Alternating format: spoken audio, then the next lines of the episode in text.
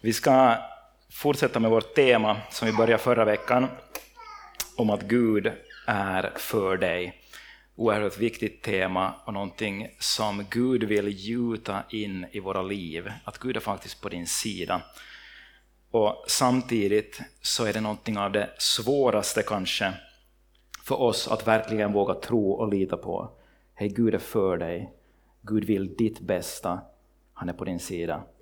Det är så svårt att lita på det när vi ser allt som händer omkring oss, allt som händer i världen, i våra liv, motgångar, kamp och kanske till och med mörkret inom oss. Hur kan jag lita på att Gud faktiskt är på min sida? Ska vi be kort att Gud får tala till oss idag?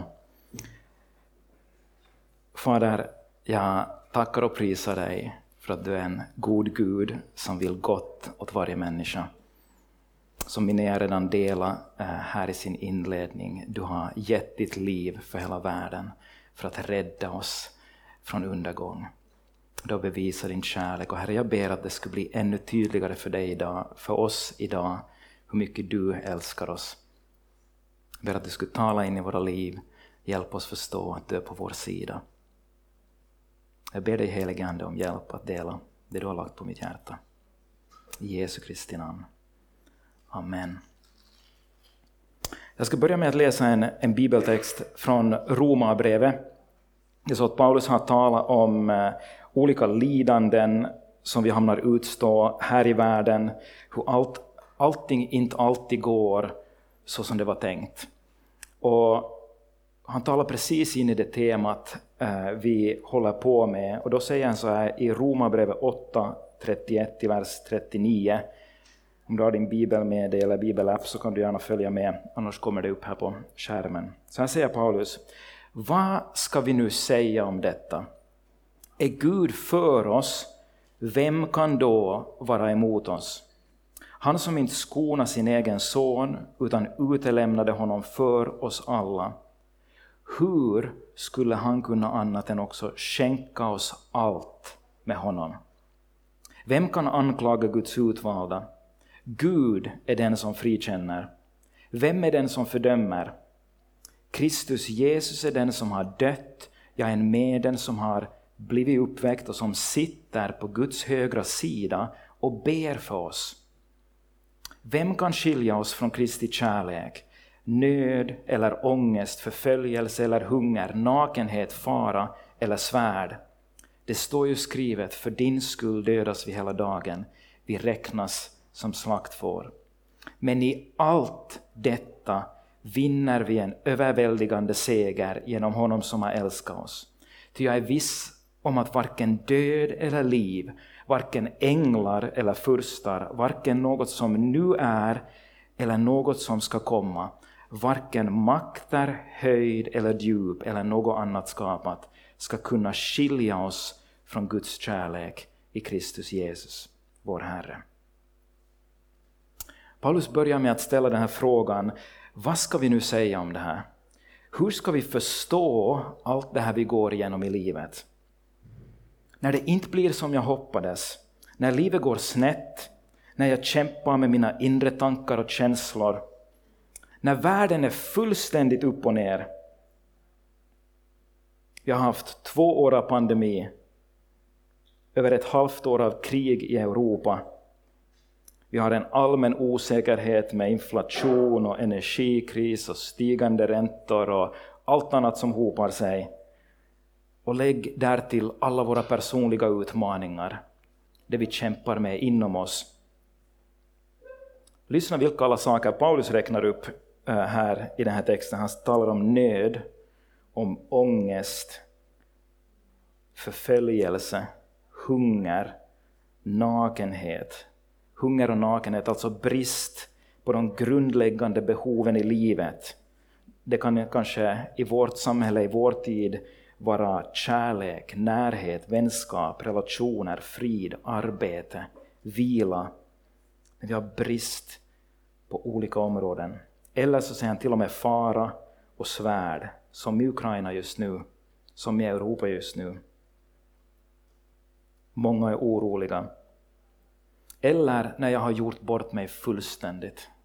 När jag har syndat, när jag har gjort det som är fel, jag har sårat andra människor, kanske till och med sårat Gud och mig själv. När jag känner att Gud är långt borta.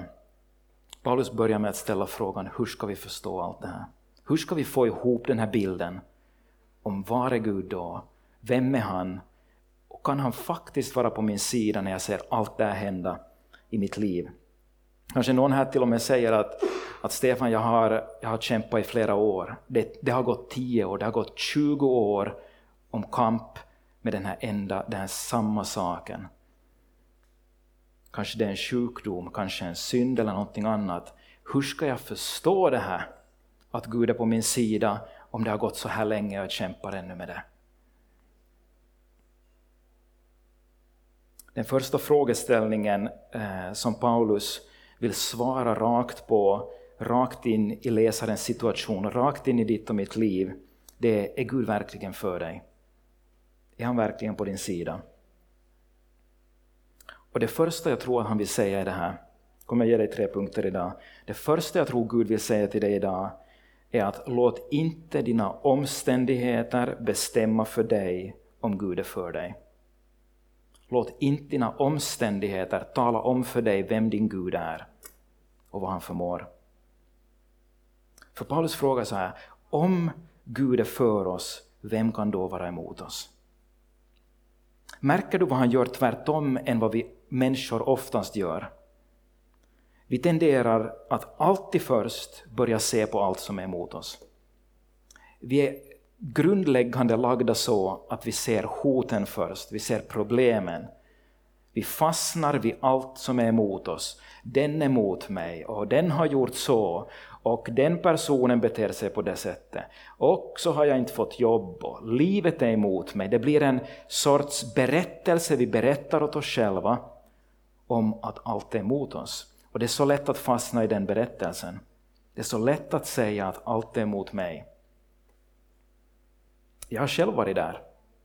Kommer ihåg när jag satt eh, för, jag tror det är nio år sedan, eh, hade en ganska ordentlig utmattning och jag satt och talade med en psykot eh, psykoterapeut och, som jag träffade sådär sporadiskt. Och, och, jag sa det här att ja, det känns som att allt bara är emot mig. Så sa hon att det där är en farlig tanke. Jag förstod inte riktigt då, men hon sa att det där är en farlig tanke, för när du börjar intala dig att allt är emot dig, så, så går det bara utför. Eh, då, då kan du se problem där det inte finns problem. Och moster Agdas katt som är så dålig. Och osthyveln som inte skär ordentliga skivor. Precis allting kan bli ett problem till slut och saker som inte skulle behöva vara ett problem blir väldigt stora. Det är lite skämtsamt, jag har ingen moster. Agda. Jag har ingen moster överhuvudtaget faktiskt. Så det är helt hypotetiskt. Och katter är viktiga, djur är viktiga. Okay. Ingen tog illa upp. Bra, alla fortsätter. Gud är för oss och jag är också för katter. Men vi tenderar att alltid se på problemen. Men vad är det som Paulus gör? Lyssna på vad Paulus gör. Han säger så här. Börja istället med att fråga, vem är på din sida?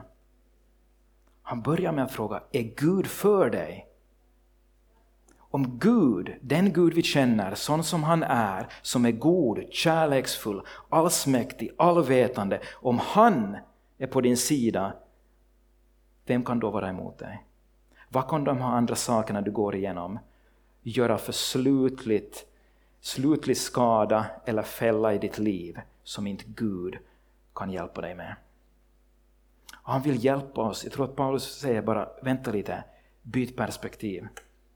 Om Gud är för dig, vem kan då vara emot dig? Fråga inte först vad som är emot dig.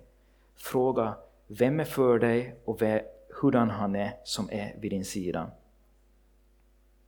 Och Paulus börjar med att slå fast ett faktum som aldrig kan ändras. Någonting som historien inte kan ändra på, någonting som din personliga historia inte kan ändra på, någonting som din framtid, ingenting som sker från nu till evigheten kan ändra på. Och han säger det är det här. Han som inte skonade sin egen son utan utelämnade honom för oss alla, alltså Jesus Kristus, hur skulle han kunna annat än också skänka oss allt med honom? Han börjar med att tala och föra oss tillbaka för jag ska visa åt dig vem den guden är som är på din sida. Det är han som var beredd att ge sitt liv för dig. Han säger att om Gud var beredd att dö för dig, att ge upp allting för dig, om han redan älskar dig så högt att han skulle korsa varje, varje ocean, bestiga varje berg, gå genom eld och de djupaste dalarna för att hämta dig. Om Gud redan har bevisat sån kärlek, hur skulle han någonsin kunna vara emot dig eller lämna dig? Varför skulle han först ge sin son, säga jag älskar dig så högt att jag ger mitt eget liv för dig, för att sen i nästa stund säga äh, jag bryr mig inte egentligen. Nej, han har redan bevisat att han älskar dig oändligt mycket.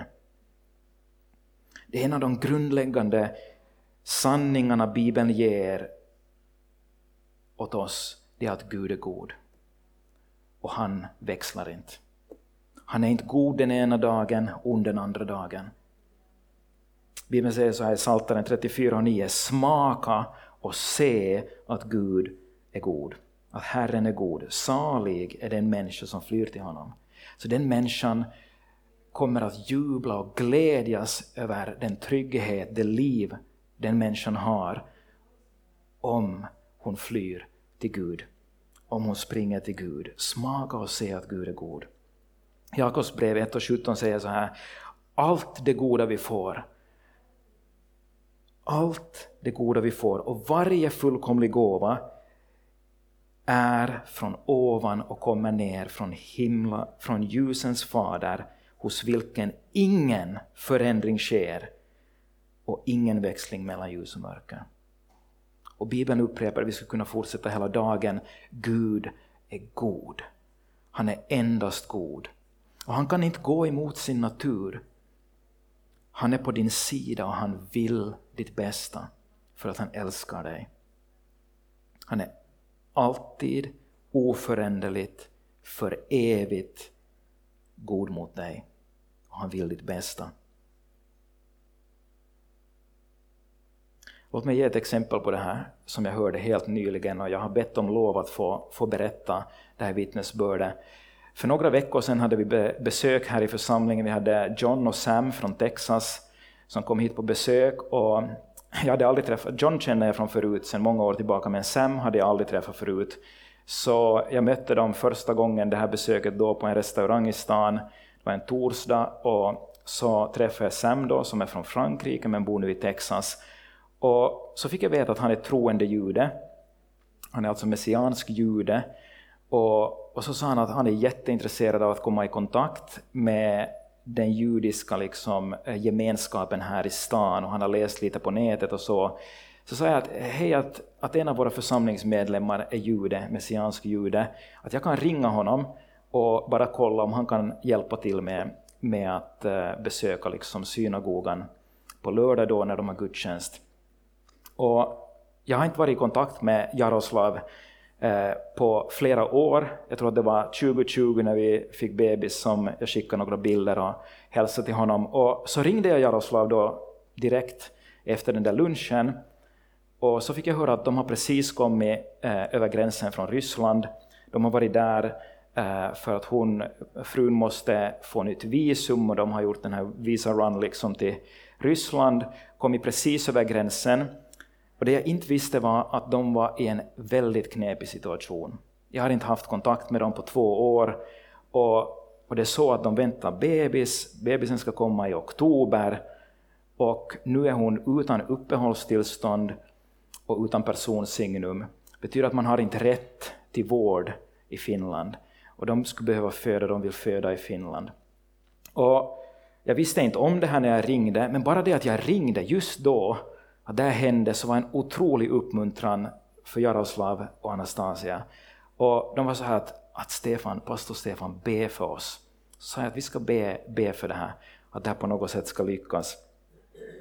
Och Jaroslav berättade hela läget, att de måste försöka fixa ett personsignum och det måste gå väldigt fort, det är liksom i oktober.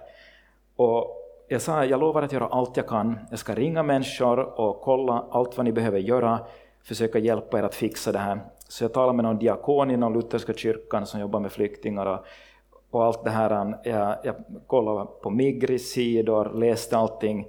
Och vi började be här i församlingen. Vi hade bönevecka just den veckan efter att jag hade varit i kontakt med dem. Så vi började be varje dag och vi bad med medarbetarna och här på bönen.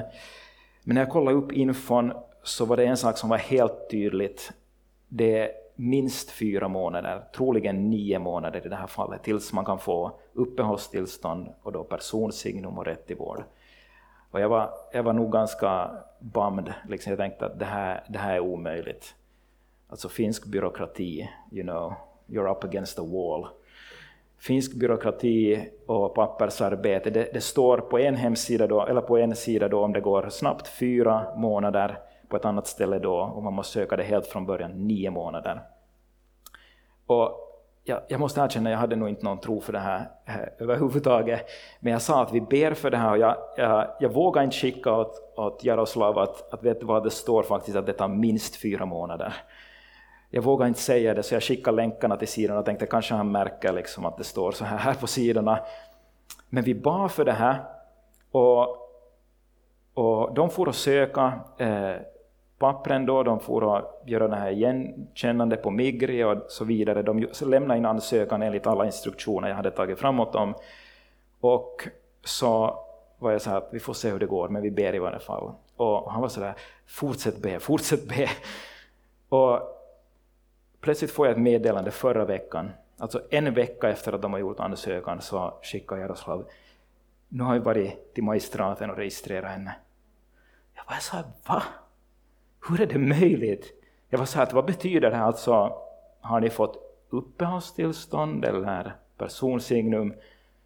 Och han är bara så att ja, nu har hon tillfälligt personsignum och uppehållstillstånd. En vecka. Det tog en vecka för Gud att fixa det. Det skulle ha räckt med fyra veckor före födseln. Det tog en vecka för Gud. Mitt i en knepig situation, svårt läge, där man undrar var är Gud i det här? Så har Gud all makt att connecta dig med rätt människor. Att göra under och göra det omöjliga. Jag var så att jag måste få veta hur det här gick till. Alltså, på vilket sätt ska man liksom tala med finsk byråkrati för att göra sådana här saker? Så jag skickade åt Jaroslav att Wow, hur är det här möjligt? Vad gjorde ni? Hur gick det till? Och så skrev han tillbaka. Det var kraften i era böner, tack så mycket för det, Jesus är Herre. De gjorde ingenting. De gjorde ingenting extra. Han sa bara att det var era böner för att ni bad i församlingen. Vet du vad, Gud älskar att göra det omöjliga. Gud säger inte att han kommer att rädda dig ur varje knipa och se till att du aldrig har motgångar i livet. Men han säger, jag är för dig, jag är på din sida.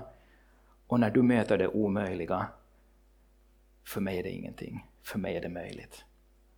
Jag kan på riktigt hjälpa dig. Gud älskar en utmaning. Han älskar att gripa in när hans barn behöver det.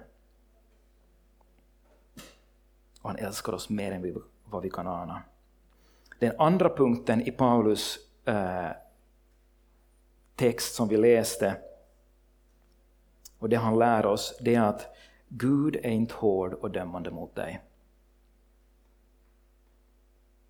För det första, det första vi sa var att låt inte motgångar, låt inte omständigheter säga åt dig om Gud är för dig. Det andra är det här, Gud är inte hård och dömande mot dig.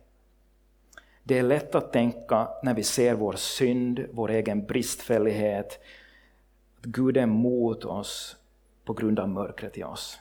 Han är helig, han är rättfärdig. Det är klart att han måste hålla sig på avstånd från mig som en så bräcklig vanlig människa. Det är klart att han inte liksom, ja okej okay, han är kärlek så han måste väl lite hjälpa mig men, men vill han på riktigt vara med mig? Vill Gud på riktigt vara nära mig?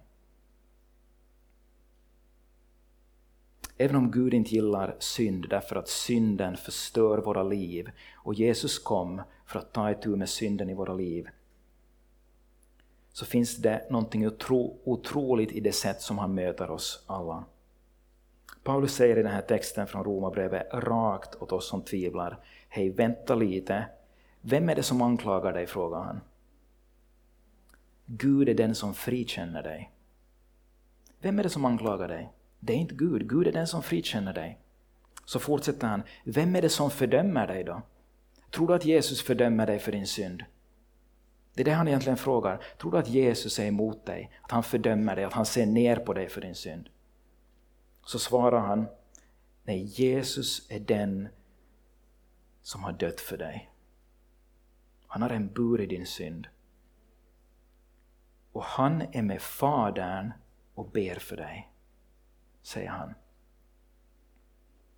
Ordet som används för att Jesus ber för oss i den här texten, entychano på grekiska, det är inte bara bön, vanlig bön, utan det betyder att någon för din talan och försvarar dig.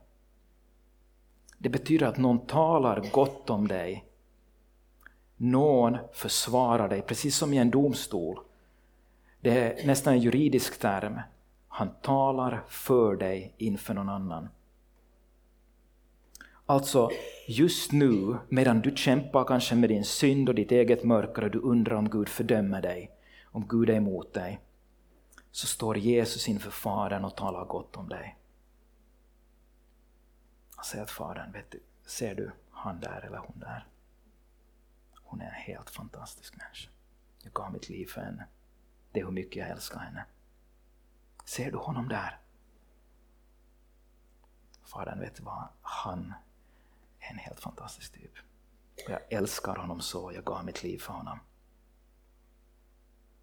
Jesus talar gott om dig, han dömer inte dig, han talar inte ner om dig.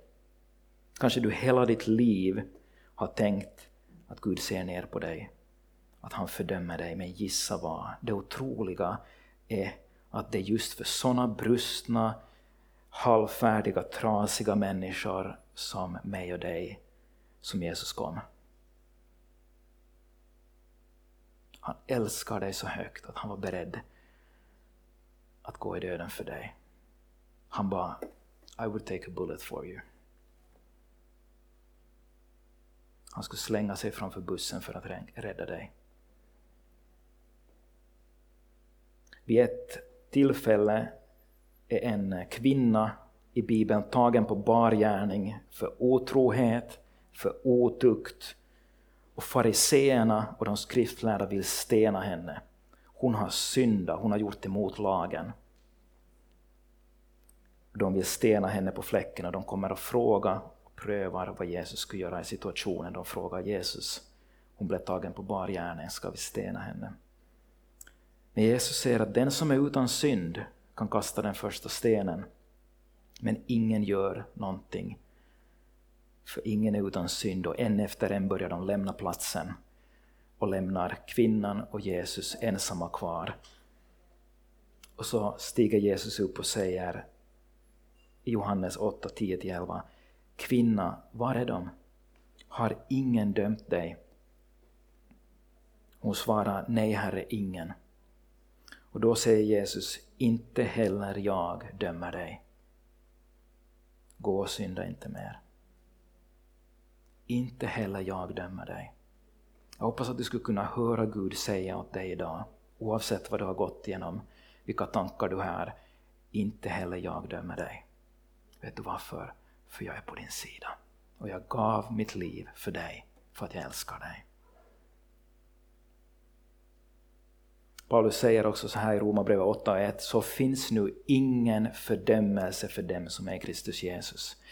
Alltså om du tar emot Jesus och säger Jesus, jag vill tro på dig, jag vill ta emot din kärlek för mig, jag vill tro på det du har gjort på korset. Då säger Bibeln, Guds ord säger, då finns det ingen fördömelse för dig. Och vi skulle kunna ta många till bibelverser om det. Jesus säger att, att han en läkare, men har inte kommit för att rädda de rättfärdiga, de som tror att han, de inte behöver någon räddning. Han har kommit för syndarna, för dem som är precis som vi. Det tredje som Paulus vill säga åt oss är det här, tror jag.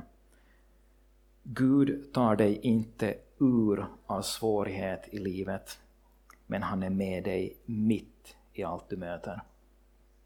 För det är en vanlig missuppfattning att vi tänker så här att bara jag tror på Jesus så blir allting bra. Och det blir liksom som att surfa i världens bästa våg resten av livet utför. Det blir ett enda glid ända in i himlen och jag behöver aldrig gå igenom några motgångar. Jag är ledsen om du har trott så hela ditt liv, men jag måste spräcka bubblan. Bibeln säger aldrig det här. Bibeln säger aldrig att Gud kommer att hindra allt ont från att hända dig. Bibeln säger aldrig att du inte kommer att möta motgångar, att du inte kommer att bli uppgiven över din egen synd och mörkret du möter i dig själv. Men det Bibeln lovar, det är att om du tror på Jesus så kommer Gud alltid att vara med dig. Han tar dig inte alltid ur prövningarna, men han är med dig igenom prövningarna.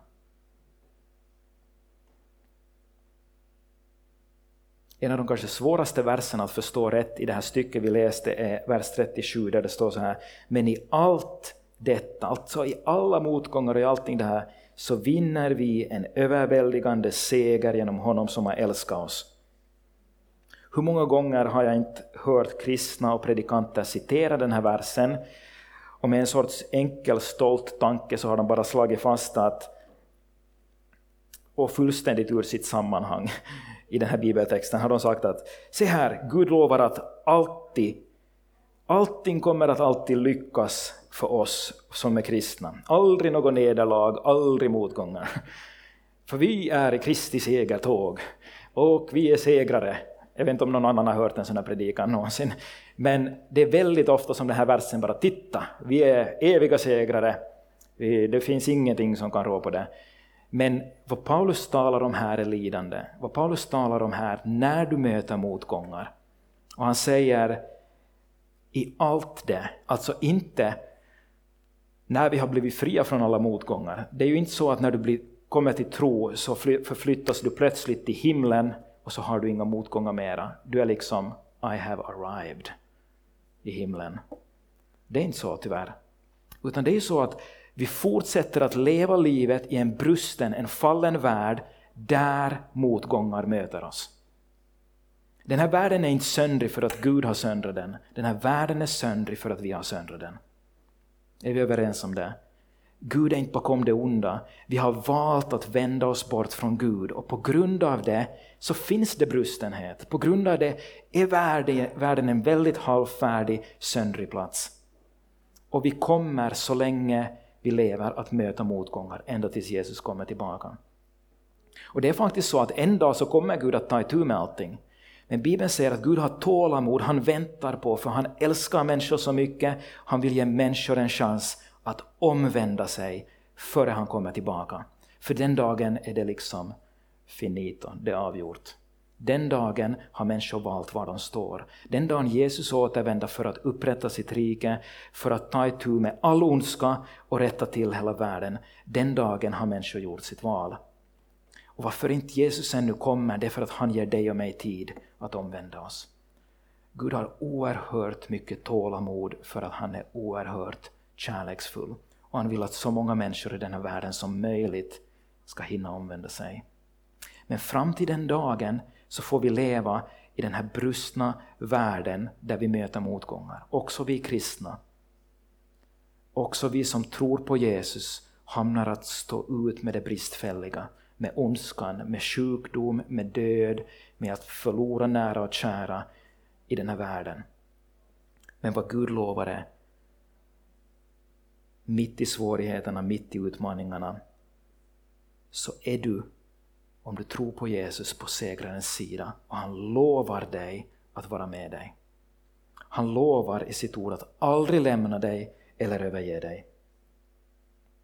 Och han säger genom du är en segrare som vi läste här, en, vi vinner en överväldigande seger genom honom som har älskat oss. Det är din identitet.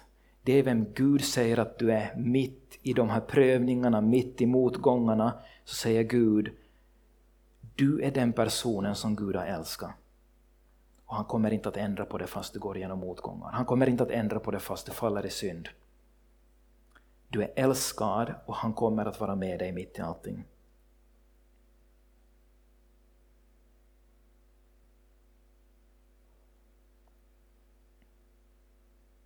Det är kanske till och med så att Guds kärlek, du vet att om du har ett ljus här i ett ljust rum så kan du inte ens bedöma vad i det här rummet som lyses upp av de här ljusen. Du kan inte se det. Men mitt i natten när inga lampor är på så kan du se de här ljusen ännu tydligare. Jag tror faktiskt att det är så att när vi går igenom svårigheter, när vi går igenom lidanden, när vi möter utmaningar här i livet, då blir Guds kärlek så ännu mer framträdande.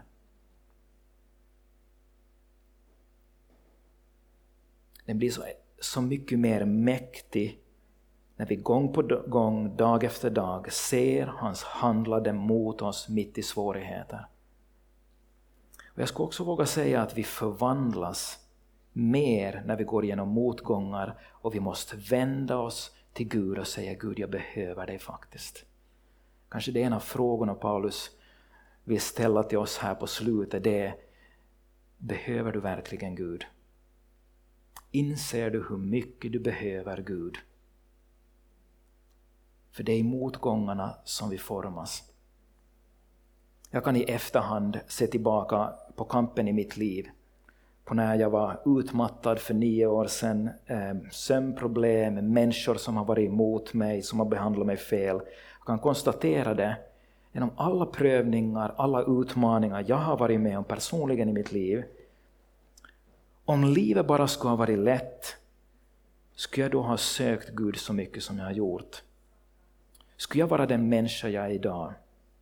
Bräcklig, men ödmjukare, varmare, mer nådig mot mig själv och mot andra.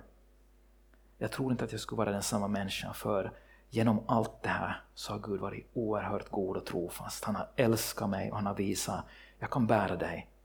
Fast, det, fast du liksom träffar rock bottom som man säger på engelska, fast du är på djupet av din dal så är jag där med dig.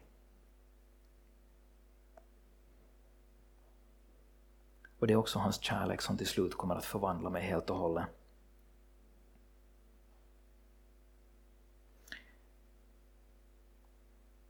Första Johannesbrevet 4.16 säger så här, sista, näst sista bibelstället.